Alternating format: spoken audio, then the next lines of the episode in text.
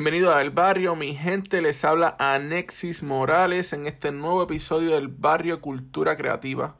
Hablamos con la arquitecta y editora de la revista 90 Grados, Laura Aquino. Nos cuenta su historia, de su experiencia de estudiar afuera, entre otras cosas. Este podcast es auspiciado por Creative Nomad, estudio de filmación y fotografía. Búscalo en las redes sociales como creativenomad.studio.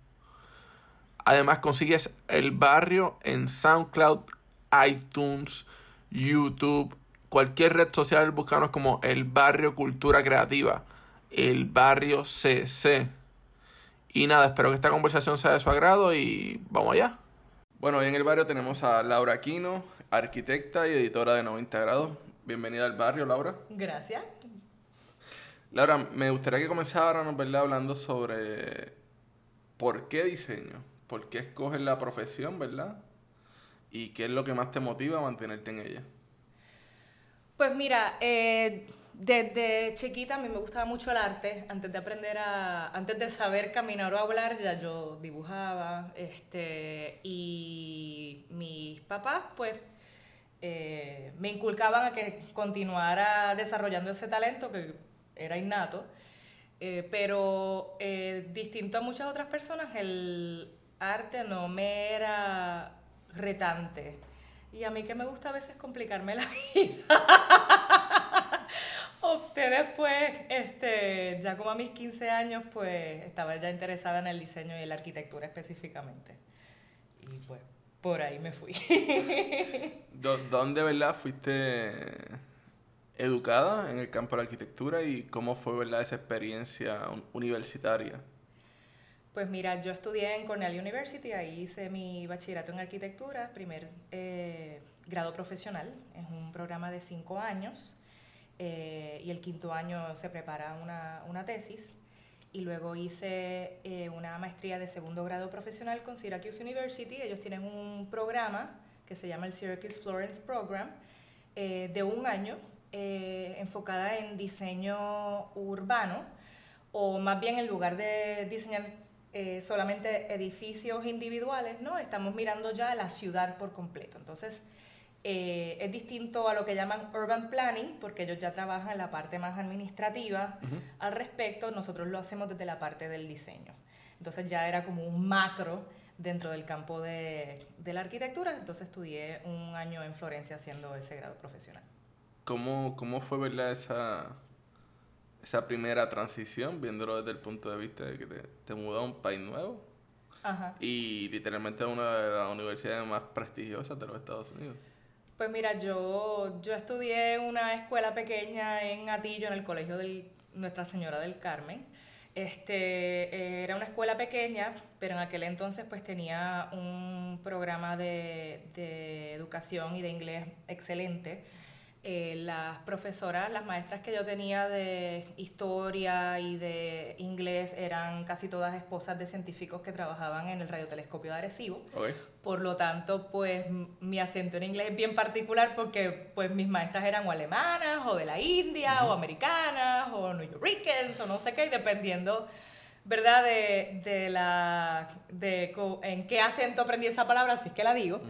Eh, pero era una educación de excelencia, por lo tanto, eh, y uno de los proyectos que teníamos de, como estudiantes de cuarto año era que aunque no fuéramos a hacerlo, que solicitáramos a mínimo cinco universidades en Estados Unidos para tener la experiencia de lo que es eh, el proceso de entrar a una universidad en Estados Unidos, porque es bien diferente a Puerto Rico a mí se me hizo muchísimo más fácil hacer entrevistas de búsqueda de trabajo que de entrar en la universidad. Y dependiendo del estudiante, pues la maestra nos daba sus recomendaciones. En mi caso, ella me recomendó, mira, tú eres muy buena estudiante, tú tienes la capacidad, yo quiero que tú solicites solamente a escuelas Ivy Leagues. Entonces, pues eso hice, yo busqué las 10 universidades, las top 10 universities en Estados Unidos de arquitectura este, y solicité a ellas. Este, me aceptaron en todas. Eh, y eh, escogí a Cornell porque el tipo de educación que daba todavía seguía la línea de bellas artes eh, más fuerte que el lado técnico, como por ejemplo en MIT. En MIT el, grado de arquitectura es más técnico. Pero como yo vengo de un background de arte este, y, ¿verdad? y diseño y creatividad y todo eso, pues me interesaba más el, el lado artístico de la arquitectura. También Cornell tiene, la Escuela de Arquitectura eh, tiene un programa en donde puedes estudiar un mes o dos, o dos ahora es solamente uno, pero antes puedes estudiar hasta dos, en, en un pequeño campus que ellos tienen en Roma, en Italia. Entonces, eh, si hay algo que tiene que tener un arquitecto es la, la, capacidad o la oportunidad de viajar, porque distinto a otras disciplinas, tú no puedes entender un edificio a menos que vayas a él. Y parte de lo que nosotros hacemos es planificar una construcción de un diseño, pero jamás vamos a saber cómo va a ser exactamente hasta que se haga. No es como cuando, por ejemplo, estudias moda, que tú puedes coser el vestido y lo puedes hacer y sabes cómo queda Exacto, puedes probarlo y volver a base. Ajá, o, o, diseño gráfico, que pues lo haces y lo tienes al frente tuyo, pero yo no puedo construir, qué sé yo, un condominio, ni un hospital, ni una mega casa. Todo es bien representativo. Este, y Cornell me daba la oportunidad de yo desarrollar, sí, la parte técnica, pero siempre sin, sin olvidar que yo soy una diseñadora. Eh, y para eso la, la, educación en el arte, tanto en historia del arte como las clases de dibujo, como las clases de representación de ideas en algo bidimensional, cuando estoy creando algo tridimensional, pues era bien, bien fuerte. Eh, y por eso escogí irme para allá. Viéndolo, viéndolo desde la perspectiva que, o sea, más allá de, que estudiaste en Cornell, ¿cuán, ¿cuán importante ha sido en tu vida el poder haber estudiado afuera, tanto bachillerato, maestría, y poder conocer diferentes lugares del mundo para luego implementarlo en tu trabajo cuando estás acá en Puerto Rico? Pues mira, este, claro está, eh, adaptarme a, estudiar allí, y como bien dijiste ahorita, en un sitio diferente, un idioma diferente, comida diferente, pues se me hizo todavía un poco más difícil porque aunque estoy en Ithaca, New York, hace mucho frío, mucha nieve, a mí no me gusta el invierno, este, y no hay sazón en la comida. no, no, no. Que se quede claro de este, Pero fíjate, allí no se comía mal, no, se, comía, mal. no, no. Cornell tiene uno de los mejores lugares este, o programas de meal planning de las universidades que gracias a Dios, porque si no, me moría. me gusta mucho comer también. Eh, pero eh, era adaptarme a un sistema educativo subjetivo. Esto no es de que tomé la clase, luego coges el examen, dos más dos son cuatro y se acabó. No, en el proceso de diseño uno siempre está presentando tus ideas, tratando de conocerte como artista o como diseñador, encontrar tu propia voz y cada dos días se lo estás presentando a uno o a varios profesores frente a un jurado, frente a un grupo de personas para este, ir entonces afinando tus ideas. A veces pues las cosas funcionan y muchísimas más veces no. Este, y también es parte de uno desarrollar tu carácter como diseñador, de cuando te dicen no lo tomes tan personal, pero es como que, pero si yo duermo un día sí, un día no, como no lo voy a tomar personal, yo le estoy dando sangre, sudor y lágrimas a esto. Eh, pero es parte también de adaptarte a que esto es lo que tú vas a estar haciendo todo el tiempo y al final del día tú tienes que ser tu propio crítico. Y se lo vas a estar presentando a un cliente que el 99% de las veces no sabe nada de diseño y tú tienes que presentarle algo que no solamente se adapte a sus necesidades y qué es lo que quiere, sino que sea mejor que eso. Muchísimas veces el cliente ni sabe exactamente qué es lo que quiere pero hasta que no lo conozcas bien, no puedes darle, ofrecerle algo que sea igual o mejor a lo que espera, ¿no? Este, y adaptarse en ese punto es bien difícil. Eh, también mis compañeros de clase eh, eran, sí, habían americanos, pero habían de todas partes del mundo. Entonces, eh, en, nuestro, en nuestra cotidianidad podíamos compartir distintas culturas y distintos puntos de vista que a la misma vez enriquecía de forma indirecta la, la educación en, donde, en donde estábamos, ¿no? Eh, aunque no viajáramos, veíamos gente de todas partes del mundo, hombres, mujeres de todas partes del mundo, cuyo que su primer idioma es otra cosa, eh, que ven el mundo de manera diferente y con tener una simple conversación, ya que estamos encerrados en un estudio 24/7. Ajopado, como dicen los arquitectos. Acabamos no amigos, acabamos hermanos, porque nos apoyamos en eso también, ¿no? Eh, y, y, eso, era eso es algo bien valioso que quizás si yo hubiera estudiado aquí, que la escuela de arquitectura que tenemos en Puerto Rico son excelentes, déjame decirte, son muy competitivas también. Eh, quizás eso yo no lo hubiera tenido. Y, y, me resta un poco, porque no Puerto Rico es bien chiquitito, entonces este, es bastante homogéneo y es importante uno ver un poco de todo para entonces enriquecerte bien y de ahí entonces tú sacar tu verdadero yo, como yo digo, tu identidad como diseñador y poder adaptarte a un sinnúmero de cosas. Este, tú puedes como arquitecto diseñar desde una mesa hasta un vecindario completo, que me ha tocado, ¿no? Este, y si tienes de dónde tener y tienes suficiente conocimiento de primera mano que te ayude a hacer eso desde un principio, este, pues te ayuda muchísimo más que quizás no lo hubieras logrado este, eh, con tanta rapidez, quizás este, con, con, la que tuve la oportunidad de, de tener yo. Hay, hay, dos puntos claves. Viéndolo desde el punto de vista de, de exponerte a la crítica, ¿verdad? Viendo que estamos hablando de Estados Unidos y, yo he tenido la experiencia también de, cómo se enfrentan estas críticas de grupo.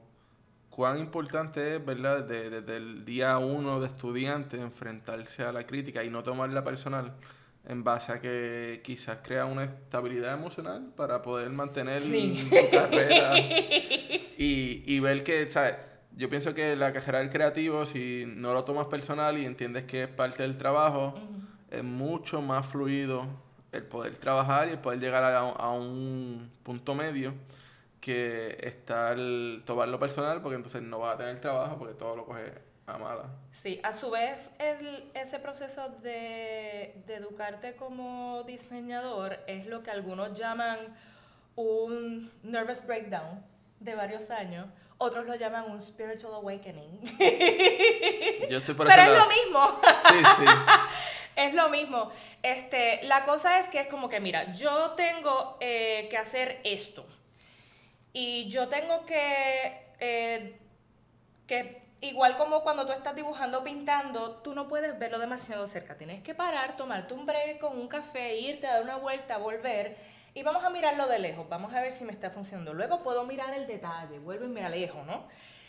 Y eh, cuando uno tiene un jurado, le pregunta a otra persona simplemente para tener otros ojos que lo ven con, ¿verdad? con una visión refrescante nueva y lo puede ver de manera diferente porque cuando lo estás creando tú, tú le conoces hasta el último puntito, el último error o hasta a veces puedes tener algo maravilloso y ni siquiera te das cuenta, ¿no?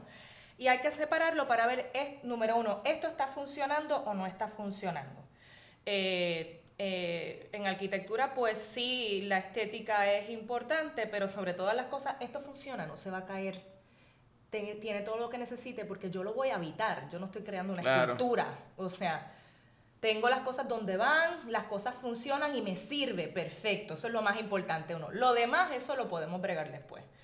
Este, dos, eh, esto está como poco llenando los requisitos que yo tengo en este listado de cosas aquí.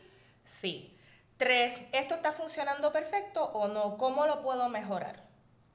Cuatro, a veces lo has mirado tanto y lo has tratado de arreglar tanto que en verdad tienes que reconocer cuando dices, ¿sabes qué? Yo lo voy a sacar acá, lo voy a prender en fuego y voy a empezar otra vez. Eso suele pasar. que uno no quiere porque uno dice, yo que he dedicado tantos meses en esto sin dormir y no sé cuánto, pero a veces tienes que reconocer when you have to let go, cuando tienes que dejarlo ir, pero era parte del proceso para saber, ¿sabes qué?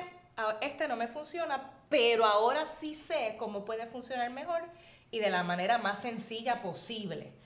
Este, siempre el mejor diseño es, es el más sencillo, porque it makes you jump smart. Es como que, wow, es tan brillante que como a mí no se me ocurrió antes, ¿no?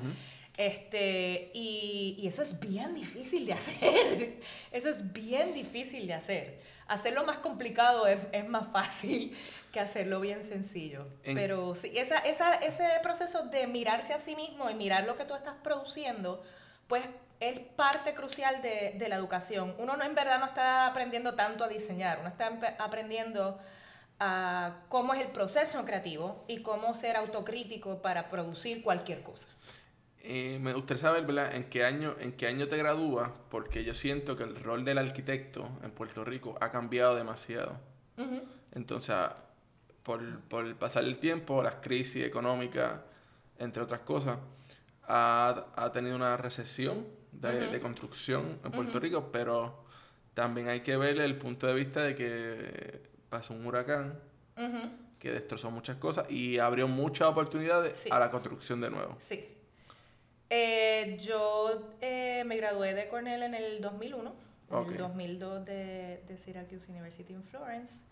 Este, trabajé aquí un par de años en Puerto Rico y luego en el 2006 pues trabajé en Washington DC con Gensler, que es este, la firma de arquitectura, no sé si todavía la más grande que hay en el mundo. Eh, Arthur Gensler es también egresado de Cornell University y tienen como 30 o más oficinas alrededor del mundo. Yo trabajé en la de Washington, D.C., precisamente yéndome de la recesión que había en la industria de la construcción de Puerto Rico, porque en donde quiera, pues, este, cada vez había menos trabajo. Este, y la industria de la construcción llegó a ser antes la tercera industria económica más importante de Puerto Rico.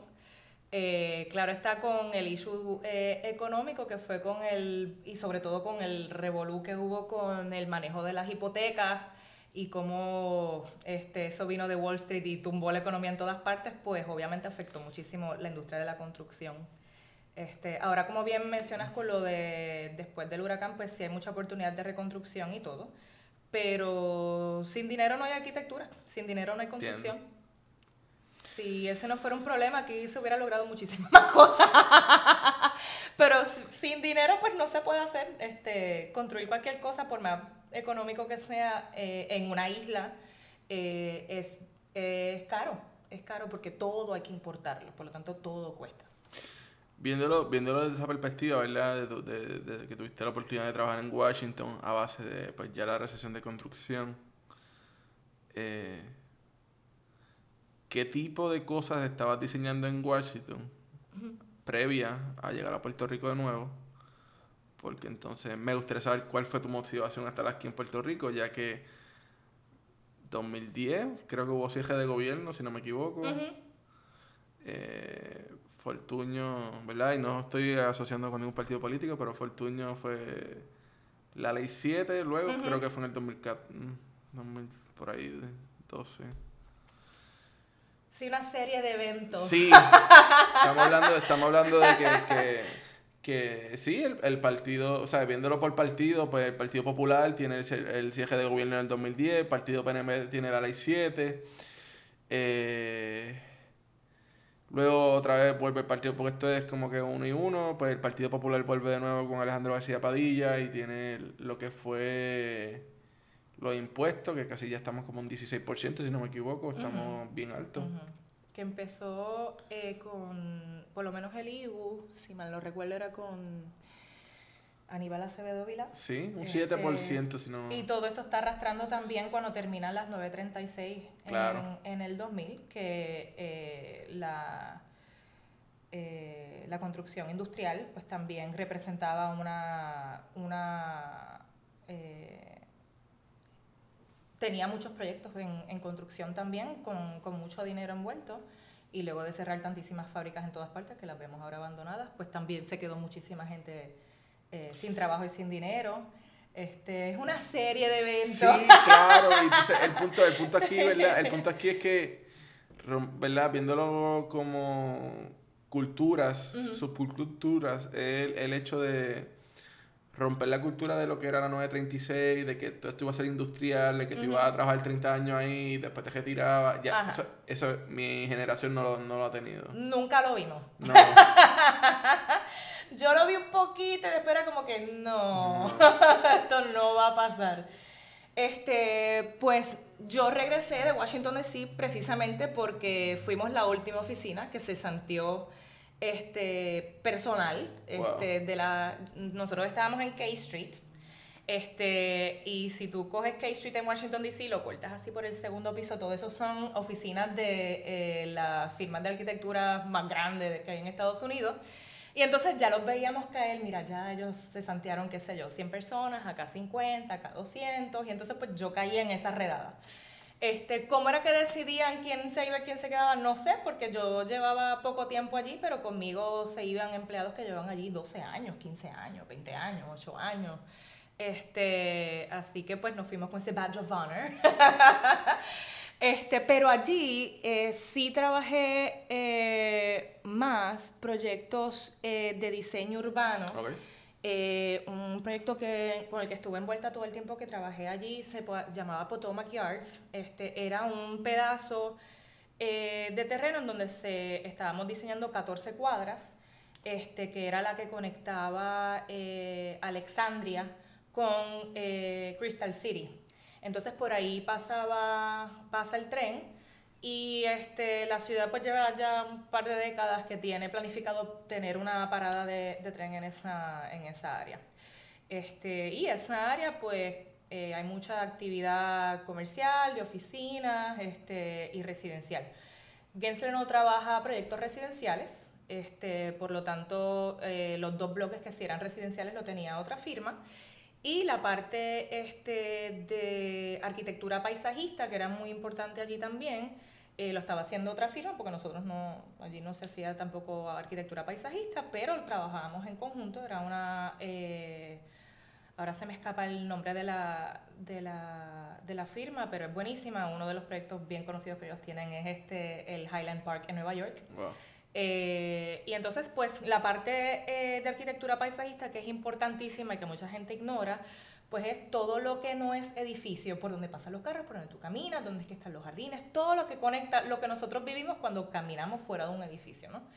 Eh, y eso estaba desde el principio, incluso también con el equipo de branding de Gensler, desde un principio eh, eh, que estábamos simplemente definiendo qué forma tienen los bloques, cuántos pies cuadrados yo tengo, cuántos eh, espacios de estacionamiento me caben, cuántos pies cuadrados tengo de oficina, cuántos pies cuadrados tengo de comercial, cuántos pies cuadrados, porque obviamente desde un principio cuando tú sabes este, cuál es tu presupuesto y tú sabes cuál es el pie cuadrado que tú tienes, especialmente de eh, uso comercial, porque por pie cuadrado tú sabes por cuánto lo vas a vender o por cuánto lo vas a alquilar, por lo tanto, cuánto dinero le vas a sacar. Dos más dos son cuatro. Esa es la única parte que dos más dos son cuatro es diseño de parking, porque lo más pequeño que puedes hacer es ocho pies por diez para que te quepa el carro y ya está. y eso tiene que caber ahí, eso no pare más, ¿no? Este, y, y, fue fantástico porque estábamos haciendo un trabajo en un equipo de, en nuestra oficina solamente éramos 40 personas trabajando en ese proyecto nada más, era una oficina de 500 personas aproximadamente, este, y era bien, bien intenso. Obviamente siempre uno trabaja en otros proyectos, este, no 100% de lleno, sino un aspecto del proyecto, este, que si especificando eh, techos del edificio y si son techos verdes o no, este, especificando este, curtain walls, que viene siendo la, la fachada, este, un sinnúmero de cosas, ¿no? Eh, hasta cabinetry, gabinetes y cosas así, tipos de... Eh, em, se llaman em, construction documents, ¿no? Este, y los planos no son dibujitos, como piensa mucha gente, son documentos legales. Y las anotaciones tienen que estar bien hechas, los dibujos tienen que estar bien hechos, porque esas son las instrucciones que sigue el contratista o el constructor para hacer un proyecto. Eh, si hay un error ahí, a mí me demandan, a mí me pueden quitar mi licencia. Este, y el contratista y el ingeniero, por lo menos en Puerto Rico, te da una garantía de 10 años no obstante el arquitecto es de 15 años. Nosotros estamos a cargo de supervisar un proyecto y a supervisar a los demás profesionales, ¿no? Por lo tanto, este, eh, tenemos que saber de todo. los demás lo necesitamos porque son los especialistas, pero la mayoría de la responsabilidad pues recae en nosotros. Y toda, toda firma tiene esta cantidad de proyectos que representan ganancias y esta cantidad de proyectos que pueden representar alguna pérdida precisamente por algún error que se haya, este, que tengan en un tribunal o algo que hayan podido probar que, que viene de un error de, de, un documento de construcción y que el arquitecto dejó pasar o etcétera. Y eso entonces pues son cosas que tú tienes que pagar, son multas que tienes, etcétera, y representan pérdida. Por lo tanto, tiene que estar bien escrito, tiene que estar bien dibujado, tiene que estar bien hecho. O sea, no es que yo voy a hacer una obra de arte, yo estoy, yo estoy haciendo algo bien técnico. Entonces, luego, luego, ¿verdad? Tienes esta oportunidad de trabajar en esta gran firma. O sea, yo siento que luego que trabajas en un estudio grande, tiene las puertas abiertas en muchos espacios. Te ayuda mucho. Este, obviamente, eh, estudiar en Cornell te abre muchas puertas. Eh, y también eh, trabajar en un sitio como ese te abre muchas puertas, pero sobre todas las cosas, como nosotros presentamos también este, portfolios de trabajo, que tú tengas una amplia gama de, de tipos de proyectos. Que eso sí lo tuve en Puerto Rico, porque al ser una firma más pequeña, tú tienes que hacer de todo. Cuando son firmas más grandes, es bien específico tu tipo de trabajo. Este, y acá, pues yo trabajé desde casas individuales hasta trabajé con eh, eh, Bahía Beach, este, con eh, hay gente que, desarrolladores que compran terrenos bien grandes y es como que cómo lo puedo dividir si lo voy a hacer en terreno o si lo voy a hacer en casa o si lo voy a hacer así, cuánto dinero le puedo sacar, este, edificios de oficina, expansiones de, de fábricas farmacéuticas, este, o sea, había una amplia gama de distintos tipos de trabajo que si yo no lo hubiera tenido, yo quizás no hubiera terminado trabajando en Gensler. Aparte de que mi eh, eh, educación sí era muy buena, yo sí había tenido experiencia con distintos tipos de proyectos. Y cuando yo trabajaba acá, yo te manejaba de 8 a 10 proyectos yo sola.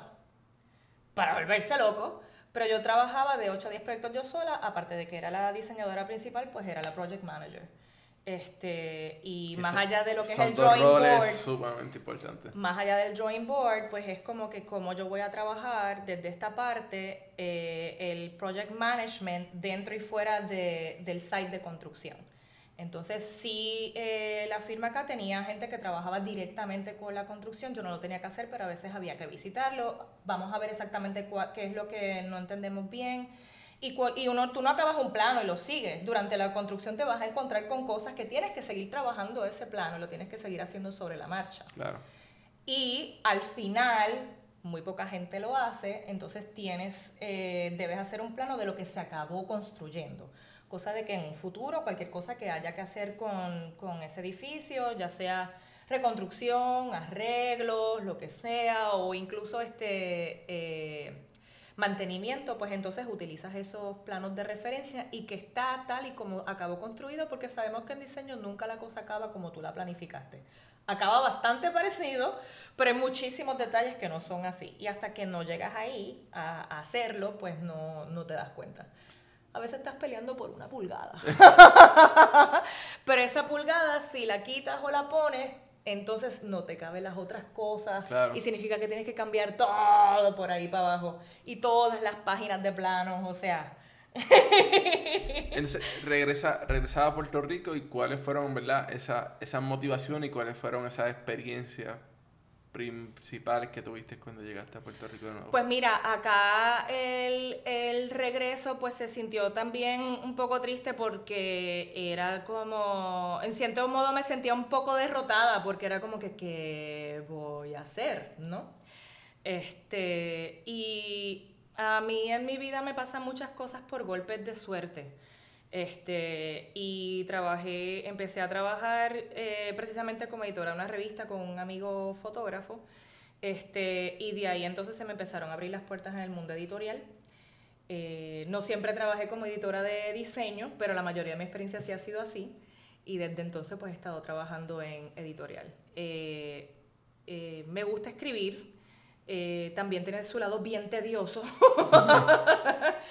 No es tan fácil como la gente piensa, pero sí este, me siento mejor editando este, que, escribiendo. Pero cuando me toca escribirlo, que es la mayoría de las veces, pues yo me siento en mi zen mode y absorbo toda la información, recopilo todo y entonces me siento a crear una historia. Eh, y entonces de volvemos, no era algo que yo tenía planificado, fue como que algo que, que me encontró. Claro. Este, y, gracias a Dios, pues, eh, ¿verdad? Ahí me ha ido bien, este, es algo que me disfruto mucho y a su vez, pues, lo favorito de, de ese tipo de trabajo es que conozco muchísima gente, conozco muchísimos tipos de diseño, este, muchos backgrounds de dónde salen. Este, y que a la vez me sirve para aprender más y viéndolo desde el punto de vista de un diseñador, pues puedo sacarle un tipo, un punto de vista que quizás un, un periodista, un reportero este, que no tenga ese background, pues no, no lo va a poder ver, por lo tanto no lo va a poder comunicar. ¿Cómo, cómo llega, verdad, o surge el proyecto de 90 grados y te involucra en todo esto? Pues mira, 90 grados es un proyecto de, de Tal Shop y Marble Shop, este, ya que eh, todo se mueve más hacia el mundo digital. Este, y es algo que también vivimos en la, en la industria de, o, en, en, las carreras de arquitectura, todo se vuelve más digital, este, la velocidad en que se hacen las cosas es diferente, la manera, incluso eso te cambia el proceso de diseño también. Este, pues ellos se estaban moviendo más a eh, el mercadeo digital y el mercadeo de contenido. Este, y empezaron a, a, probar con 90 grados que sirviera como una revista de diseño que reúne a todas las ramificaciones del diseño en Puerto Rico y en el exterior. Y a su vez esa es su audiencia, ¿no? Este, ya ahora vamos a cumplir tres años y en bien poco tiempo han notado que ha sido lo más efectivo este, para ellos y a la misma vez pues no solamente le atrae gente interesada en el tema, sino que obviamente pues le trae clientes, que para eso es. Pero 90 grados no, por lo tanto no es un, una revista común y corriente con fines comerciales. Este, es sin fines de lucro y es la estrategia de, de mercadeo de, de Tal Shop y de Marble Shop. Este, y ha sido buenísima. Este, ellos estaban apostando por algo este, por lo menos en ese campo, pues en Puerto Rico siempre estamos por lo menos 10 años atrás. este, y, y, ellos han visto mucho el resultado, que es lo que eh, reciben a cambio de lo que han invertido, y es muchísimo más grande que el tipo de, de mercadeo común y corriente, de anuncios claro. este, y ese tipo de cosas, eh, y les llega muchísima más gente. Este, y yo súper complacida porque estábamos apostando por algo que en realidad aquí mmm, nadie estaba haciendo, ¿no? Sí, la parte este... editorial decayó desde un, unos tiempos por acá. Yo pienso que la, la parte digital aquí está todavía está, está dando mucho más fuerte que, que lo, lo impreso. Sí. Los mismos periódicos están sufriendo ahora mismo. Sí, entonces, sí. pero es bien, es bien, es bien extraño porque desde que yo me mudé a Estados Unidos a vivir, me he dado cuenta que la parte editorial es sumamente importante y que uh -huh. todavía tiene un, un, valor y un presente sumamente grande. Sí, sí. Este, siempre es bien importante que, que todo profesional, que toda compañía comunique lo que haga, ¿no? Eso es parte de darse a conocer, claro. eso es parte de atraer negocio, ¿no? De, de, atraer clientes, de hacer dinero. Este, por ejemplo, como bien dicen los periódicos y las revistas, comúnmente, pues en verdad ellos no ganan dinero de que compren el periódico, ellos de lo que ganan dinero de los anuncios que venden. Uh -huh. Entonces, eh, eso cada vez está yendo más y tenemos una generación ya, que yo fui, yo soy generación X, pues empezamos por ahí. Yo hace más de 10 años que yo no tengo un televisor, ni la veo. Yo no compro periódicos, yo todo lo hago este, por internet o desde mi celular. Este, si no apareció por ahí, no existe. No lo consumo, no lo compro tampoco. Nosotros somos también, como estábamos hablando ahorita, la generación que nosotros no es como que, ah, pues yo estudié y cojo un trabajo y me quedo ahí 30 años y me retiro, qué sé yo qué. No. no. El trabajo que nosotros busquemos, si no es propio, no va a ser estable.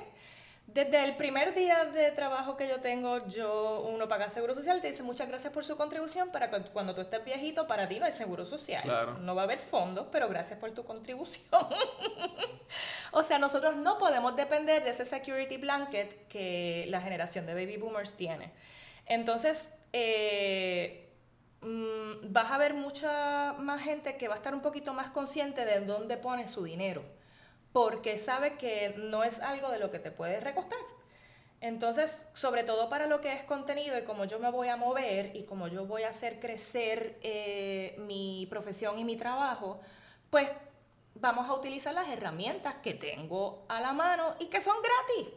Yo puedo crear fácilmente o un blog o un website con contenido, lo muevo en social media. Este, y cada vez, pues ya la gente que, que los recién graduados y los jóvenes adultos, pues todo lo consumen por ahí. Si salía más que televisión, el periódico no existe, no se enteraron. Entonces, las compañías tienen que entender y los negocios tienen que entender que para llegarle a su cliente no pueden usar solamente lo tradicional. Aquí en Puerto Rico hay que tener un buen balance entre los dos para llegarle a todas las generaciones y todo depende de quién es tu audiencia. Las audiencias más jóvenes van a venir por el mundo digital, las audiencias más adultas van a ir por el lado más tradicional pero también ellos se meten, tú sabes, tenemos a los abuelos que tienen Facebook y que tienen Instagram. Entonces, tienes que balancearlo bien entre los dos y saber que estamos en transición. Este, la televisión, la radio, los periódicos nunca se van a ir. Pero todos, si, notas, tienen una presencia digital porque si no se mueren.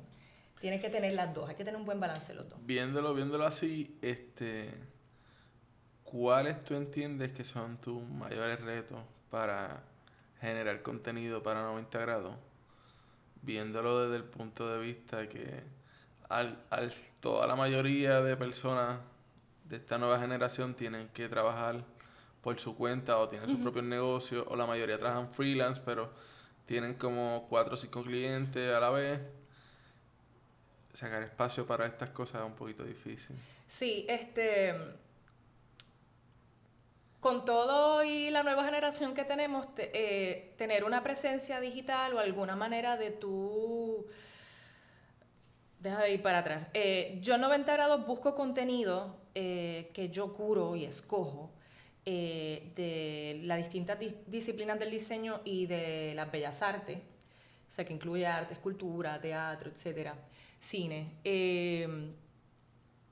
que me presente una buena historia de diseño. Eso es parte de nuestro eslogan, ¿no?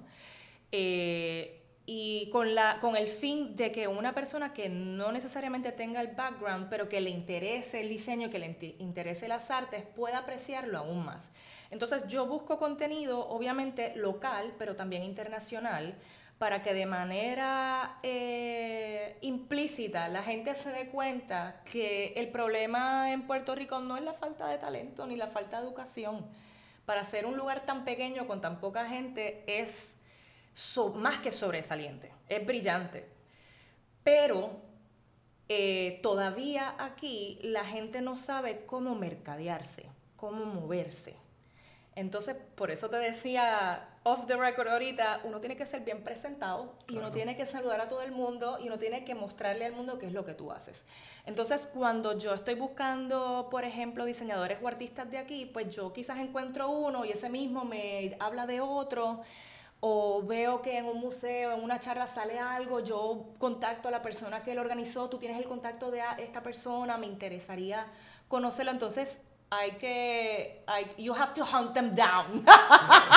Tienes que estar en cacería, tú sabes, este, distinto, por ejemplo, cuando busco contenido en exterior, aquí todavía, aunque tengas un website, la gente no sabe lo que es tener un tab o una pestaña que sea este, eh, mi salón de prensa.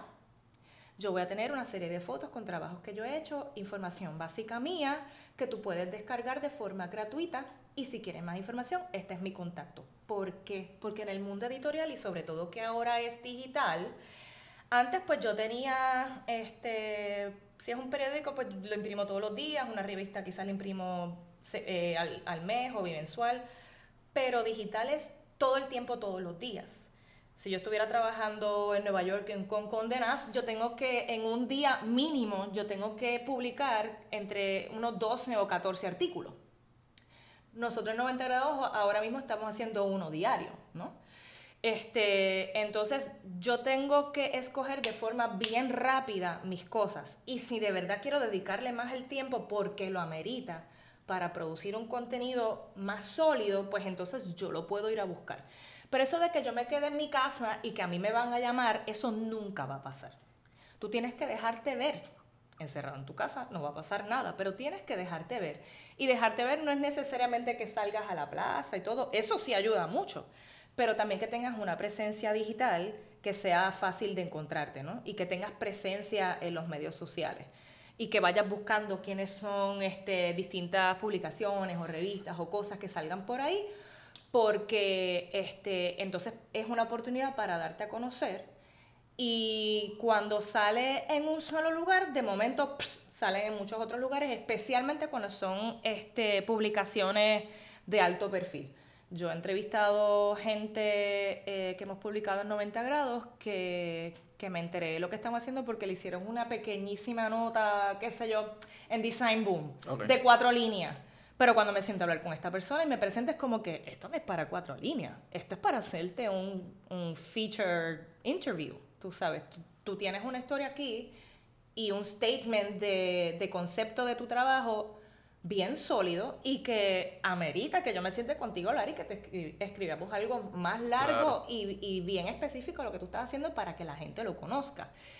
Y esas publicaciones también son parte de tu eh, página de prensa dentro de tu website. La página de prensa no es solamente donde me han publicado, es también que yo tenga esa información eh, básica para que cuando venga un editor, que nosotros a toda prisa tenemos que estar buscando contenido todo el tiempo, eh, tengo una base que me, que me permita escoger si eso yo lo quiero publicar o no. Para eso es importante no solamente que la información esté bien clara, sino también que, lo que eh, la información visual que la acompañe, fotografías y videos, sea de buena calidad. Porque a veces, que también es otro reto que me encuentro en Puerto Rico, es que yo tengo un mega diseñador, un artistazo, un arquitectazo de cuatro pares, pero tiene unas fotos de celular Motorola grave que no me sirve para yo ponerlo. Entonces, falta de documentación. Yo poner de mi tiempo y mi dinero para este, tomar las fotografías de todo y no sé qué, y hay cosas que son bien en específico. Yo no puedo poner cualquier fotógrafo para fotografiar arquitectura, yo no puedo poner cualquier fotógrafo para fotografiar, por ejemplo, joyería, que es algo bien pequeño, es, es el opuesto. Este, Eso tiene que formar parte de tu, de tu eh, presencia digital, es parte de tu portfolio como diseñador. Este, y eso tiene que estar set y listo para ahora. Antes es como que no, yo te voy a mandar a mi gente para preparar esto para tal día. Ahora mismo no, esto es como que cuando sale esto publicado? Mañana a las 6 de la mañana. Si quieres, lo podemos hacer para más temprano, pero nosotros publicamos mañana a las 6 de la mañana. Y esas cosas tienen que estar listas, pero la gente se lo desconoce. Y les resta, les resta. Este, hay muchas veces que yo con gente que le he cogido confianza, yo me siento y le doy el sermón, mira, esto es así, funciona así, y te ayudaría tanto. Tú tienes el contenido, tú tienes el producto, este, pero hay que documentarlo bien, hay que, hay que presentarlo bien. Eso es lo que te ayuda a abrirte puertas, porque si no es como que, ah, yo hago tal cosa, y si no lo veo, ¿cómo voy a saber? ¿Verdad? ¿Cómo voy a saber? Sobre todo, ¿verdad? En el diseño y en el arte, que es tan visual, tienes que tenerlo ahí. Es como un músico, tiene su demo de música, pues nuestro demo viene siendo nuestro portfolio, ¿no? Y eso hay que tenerlo bien planchado, bien planchado. ¿Cómo, cómo visualiza la industria de creativa, porque no tan solo el diseño, una industria un poquito más amplia. Al sol de hoy aquí en Puerto Rico, ¿verdad? Luego de tan, las situaciones de crisis económica y luego del huracán, ¿sabes? ¿Cómo, ¿Cómo tú visualizas, cuál tú piensas que es el futuro de la industria creativa en Puerto Rico? Pues mira, este, con el tiempo, si hay algo que, ha sucedido, es que se empiezan a cada vez a borrar un poco más las líneas interdisciplinarias, ¿no?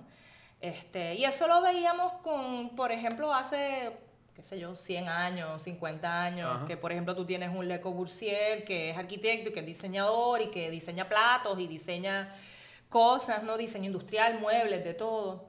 Este, pero con la velocidad entonces que por por ejemplo, en, la construcción, pues cada vez tiene que hacerse más rápido, pues tienes que enfocarte en lo que más tiempo te toma, que viene siendo ¿verdad? la arquitectura, por ejemplo. Pero este, eh, con el asunto de, de, la economía y también con el asunto de que también esta generación ha crecido con toda la publicidad encima y con el mass production encima, cada vez aprecian más aquello que se hace de manera más lenta, pero también es de manera más auténtica, más original, no es de producción en masa. Y entonces estamos dando ese pasito para atrás. Claro. Y por eso podemos ver este, muchos diseñadores y artistas que empiezan a cruzar esas líneas interdisciplinarias porque todos tenemos los mismos fundamentos de diseño. Lo que pasa es que nos especializamos en una rama de ella, pero no significa que no sea capaz de hacerlo. ¿no? Entonces, obviamente, pues hay que ramificarse y expandir sus oportunidades cuando estás buscando proyectos para comer, caramba. Pues entonces tú empiezas a ver que no solamente eh, los diseñadores y los artistas empiezan a ampliar sus ofertas, sino también que empiezas a ver más colaboraciones también. Cosa de que entre todos pueden crear, por ejemplo, algún proyecto en particular que de, cualquier tipo y entonces se ayudan entre todos, ¿no? Este, y, eso es algo que, que veíamos más antes, ¿no? pero ya cuando están viendo que el, exceso del mass production no le sirve a todo el mundo, este, le sirve más a los de arriba que a los de abajo, pues entonces vamos a dar un pasito para atrás y si tú te quieres comprar este, esta cosita que puedes conseguir 10, 10 por chavo made in China, pues fantástico. Pero si yo voy a crear algo más particular, pues tú en verdad, más que el objeto, tú estás comprando el diseño, tú estás comprando el artista, tú estás comprando el statement. Pero ese tipo de cliente es un cliente más educado. Entonces ahí es que recalco la importancia de que los diseñadores y los artistas estemos más abiertos a poner allá afuera lo que hacemos y a educar, porque es ese cliente educado el que te va a comprar, ese es el que te va a patrocinar, ese es el que te va a pedir cosas especiales, ¿no? También está el, podemos hacer el diseño en masa, que yo hago el diseño y si lo es para hacerlo en masa, ¿quién me lo va a fabricar? El diseñador no es el fabricante necesariamente, no tiene que serlo tampoco. Entonces mucha gente piensa de que el made in Puerto Rico, ¿verdad? Pero estamos volviendo entonces a lo que ya se cayó con las 936. Nosotros no tenemos esas fábricas ni estas personas adiestradas para crear esas cosas, son bien pocas. Y hay que readiestrar una nueva generación en, por ejemplo, la costura, en construcción, en carpintería, en, trabajo en metal, eso se ha perdido. Pero hay que entonces reeducarlos para entonces ciertas cosas que sí podemos hacer aquí, las podemos hacer aquí. Si hay cosas que no las vamos a hacer en masa, pues el reto que están encontrando todos los diseñadores es quién me lo puede hacer y que me lo pueda hacer a un precio competitivo.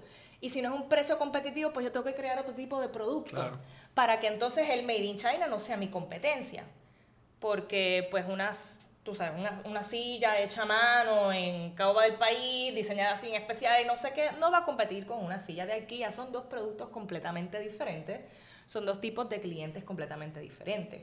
Tú no vas a comprar una silla de 20 dólares con una de 8 mil. Son dos cosas completamente diferentes. Y quizás el que la compra de 8 mil ni se siente en ella. Está comprando para él una obra de arte, o ella, ¿no? O sí, se la puede usar, pero encima está comprando algo más que una simple cosa utilitaria, ¿no? Estás comprando el diseño. Sí, básicamente están, ahora mismo la, la, nueva generación busca más el, la experiencia y, el sentido De, la cultura de la compañía o, del diseñador. Para ir cerrando la entrevista, me quedan unas dos, tres preguntas. eh, ¿Qué opinas sobre el comercio justo en Puerto Rico? ¿Existe el fair trade en Puerto Rico? Mira, este, aquí eso es un concepto un tanto nuevo.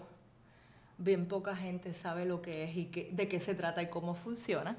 Pero la idea es, ¿verdad?, que eh, veamos que de, de todas las estratas dentro del diseño para crear ya sea un producto o lo que sea, que todas las personas sean remuneradas de forma justa, que no sigamos recalcando la esclavitud que existe todavía. La gente piensa que viene siendo, este, ¿verdad? Eh, gente con cadenas en las manos y que traemos, este, las cazamos en, en África, las traemos en un barco para acá. Ya no es así. Estamos buscando lugares en distintas partes del planeta en donde me pueden producir algo bien eh, por el mínimo de precio y entonces yo lo vendo, qué sé yo, a 20, 30, 100 veces más su, eh, eh, lo que me salió, ¿no? Este, pero tenemos que velar también, que es lo que llamamos eh, eh, este comercio consciente. Claro. Ver que todas las personas tengan un trabajo digno, tengan una vida digna. Porque si nadie aquí tuviera que trabajar, no tuviera que fajarse para, para, comer y tener un techo y tener ropa y tener comida, pues mira, quizás estuviéramos todos en una hamaca viendo una piña colada en la playa. Porque ¿para qué lo voy a hacer? A menos que de verdad es como que no, yo me quiero entretener con algo, algo me interesa, pero no es porque lo necesites hacer. Pero como la mayoría de la gente sí lo necesitamos hacer, tenemos que estar conscientes de que lo que yo produzca no signifique que yo esté eh, produciendo o denigrando a otro grupo de personas, o que yo esté contaminando de cierta forma, o que yo esté haciendo que, que haya niños y personas que mueran de hambre. O, sea, hay que, tienes que tener bien clara cuál es tu cadena de producción y todos los tipos de cosas que eso acarrea. Es bien difícil, no hay manera de hacerlo 100% perfecto, pero se hace de la manera en que más tú puedes dentro de lo que tienes para que sea de forma justa.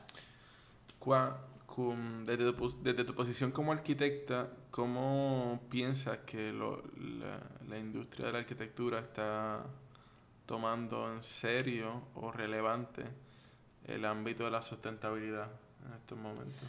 Pues mira, este, si hay algo que ha ayudado a que la gente tome más en serio la sostenibilidad, viene siendo precisamente el issue de la economía. Por ejemplo, aquí en Puerto Rico la electricidad es carísima. Este, y pues cada vez la gente tiene menos dinero en el bolsillo. Lo que significa que hay más gente con más dinero en el bolsillo. Pero el que tiene menos dinero en el bolsillo, mira, en dónde yo puedo ahorrar, en dónde yo puedo ser más eficiente con mis recursos. Y nosotros hablamos del agua y de la tierra y todo, pero en mi opinión personal es que si hasta que no le pegue fuerte a mi bolsillo, la, el 90% de la gente no le va a importar. Como ahora sí le está pegando en el bolsillo, pues ahora es que la gente está preocupándose por placas solares, por molinos.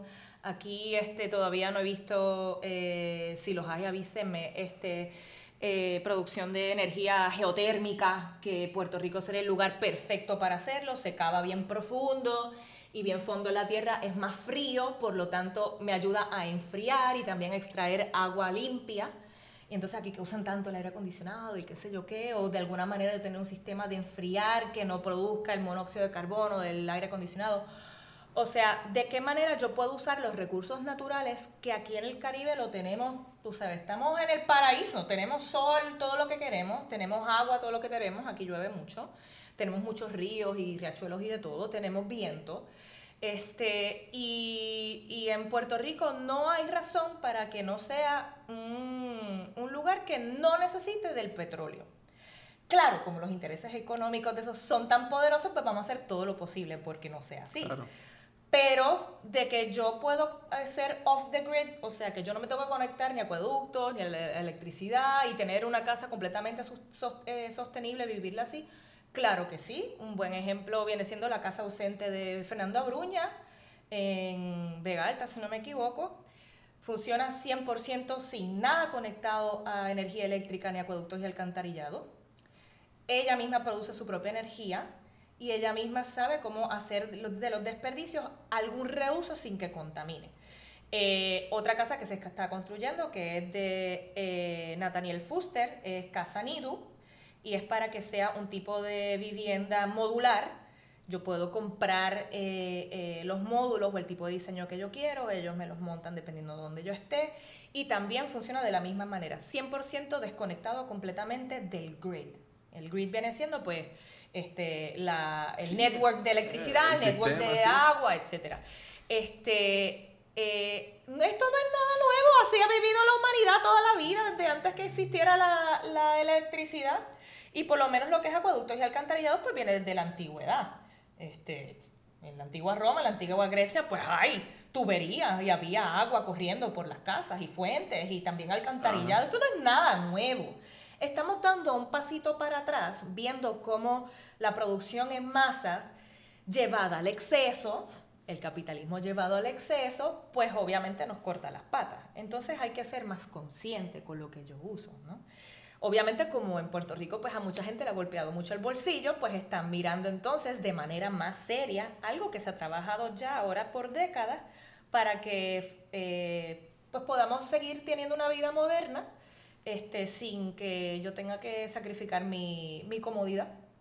¿no? Hay gente que sí prefiere, eh, algo que ayuda mucho, por ejemplo, es vivir en espacios más pequeños, obviamente. Yo si vivo sola o tengo un marido y mis hijos se fueron pues porque tengo que vivir en una casa de 10.000 pies cuadrados. Pero, eh, o sea, usar simplemente lo que necesito, ni más ni menos. No es que yo vaya a vivir en una choza, ¿verdad? Y que me falte lo que necesito. Al contrario, que tenga lo que necesito. Pero también, los excesos y los extremos son malos, o tener de menos o tener de más, ¿no? Y la idea es que uno esté consciente de cómo tú usas tus recursos, que tienes lo que necesitas, que vivas una, vivas una vida cómoda, este, y, que, y que a su vez pues no esté destruyendo los mismos recursos que yo mismo necesito, porque yo estoy contaminando el agua que me bebo, ¿verdad? Como dice el refrán, no hagas pupú en donde comes. Claro. Pues eso exactamente es lo que estamos haciendo, ¿no? ¿Qué, ¿Qué consejo le darías a alguien que se quiera dedicar al diseño o futuros estudiantes de diseño que que vayan a ser profesionales, que, ¿cuál sería tu consejo para ellos en esta época y en este momento, hoy día? Número uno, no te tiene que gustar, lo tienes que amar con pasión. Es una, las, todas las disciplinas del diseño son carreras bien sacrificadas, no siempre son eh, remuneradas como deben ser este, como bien me dice mi papá, que es abogado, mira, si yo soy médico y cometo un error, pues mi paciente pierde su vida. Si yo como abogado pierdo un error, mi cliente va preso. Pero si tú como arquitecta tiene, cometes un error y se te cae el edificio, son cientos y miles de personas que pueden perder la, perder la vida, como por ejemplo las Torres Gemelas. Claro. Este, afectó no solamente a la gente de ese edificio, sino las cuadras alrededor, una ciudad completa. O sea, hay que tener hay mucha responsabilidad envuelta.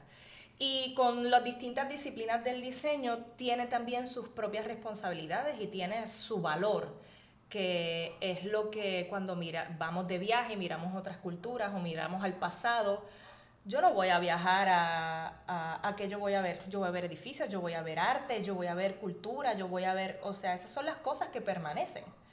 Eh, yo rara vez tenga la oportunidad de ver cómo funcionó algo de la medicina o algo eh, de la ingeniería, la hay, pero bien poca, o de lo que permanece es todo lo relacionado al diseño. Eso es lo que, lo que dura por generaciones, ¿no? Eh, y te tiene, te tiene que enamorar, te tiene que gustar.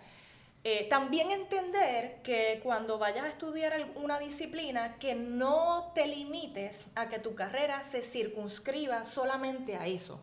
Dentro de las disciplinas del diseño hay muchas cosas que se pueden hacer y ningún diseñador ni ningún artista hace una sola cosa. Tenemos arquitectos que también son fotógrafos, que también son artistas, que también son diseñadores industriales, diseñadores industriales, o sea, hay de todo, ¿no? Este, y eso es importante hacerlo porque eh, enriquece en tu carrera, ¿no? Y también te da más oportunidades, te da también oportunidades en que te puedes dedicar, que puedes hacer.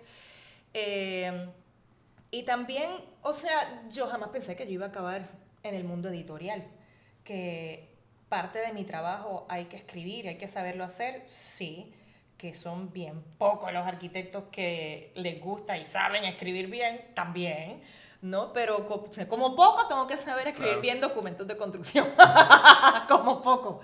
Y hay que saber usar bien las palabras y todo, ¿no?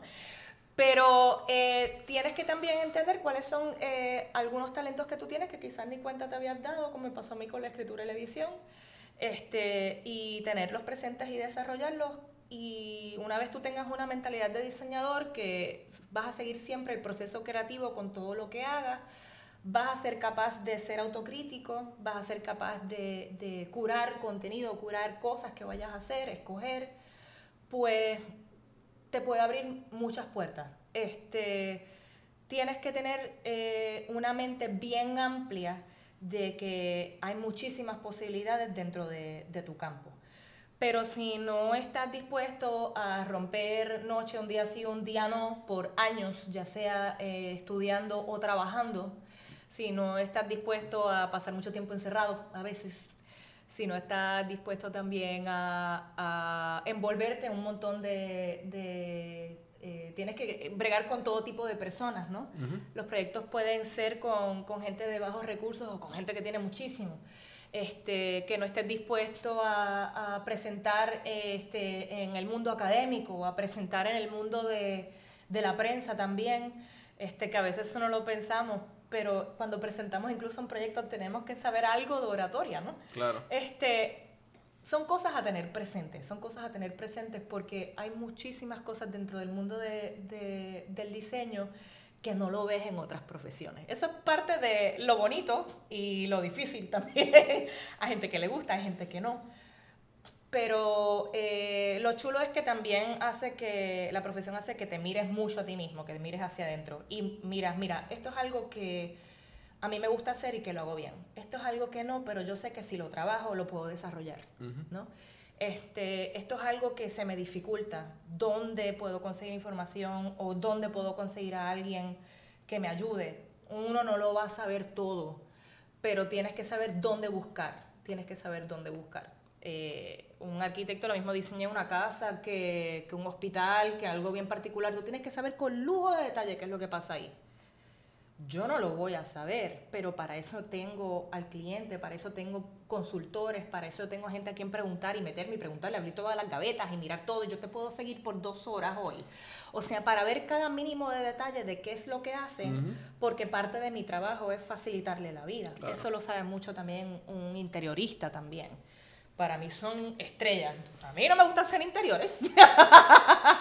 No, me, yo buscaría a alguien que lo trabajara conmigo porque va a mirar unos detalles que yo no voy a mirar y que para mí serían pura tortura. Been there, done that. Este, pero eh, tienes que trabajar en conjunto. Tienes que trabajar en conjunto. Es rara vez que tú hagas un proyecto que hagas tú solo. Siempre trabajas con un grupo de personas. Entonces tienes que estar bien abierto a absorber y procesar información y a transformarla para producir algo que, que, le ayude a mínimo a una persona, pero siempre va a ser a mucha gente, mucha más de la que tú piensas. Bueno, Laura, este, quiero darte las gracias, ¿verdad? Por recibirme aquí y haber estado en el barrio y nada, espero poder tenerte en una próxima ocasión y no sé, colaborar con nuevo integrado. Claro que sí, claro que sí. Y nada, yo estoy muy honrada de formar parte en el día de hoy por fin del barrio. Luego de dos años, este luego dos años. esto ha sido un parto, esto ha sido un parto. Este, pero tú eres una de las poquísimas personas en Puerto Rico en el mundo del diseño que, que les ha importado comunicar lo que hace eh, la industria del diseño en Puerto Rico. Este, que aparte de que será algo entretenido, es algo muy valioso este, y, y que educa también este, eh, este tipo de documentación que tú, que tú haces y que cada vez la estás expandiendo cada vez más, es algo que admiro muchísimo. Para mí es un honor estar aquí. Gracias. bueno, vecino, esto ha sido todo por hoy y nada, nos veremos en un próximo episodio. Claro que sí.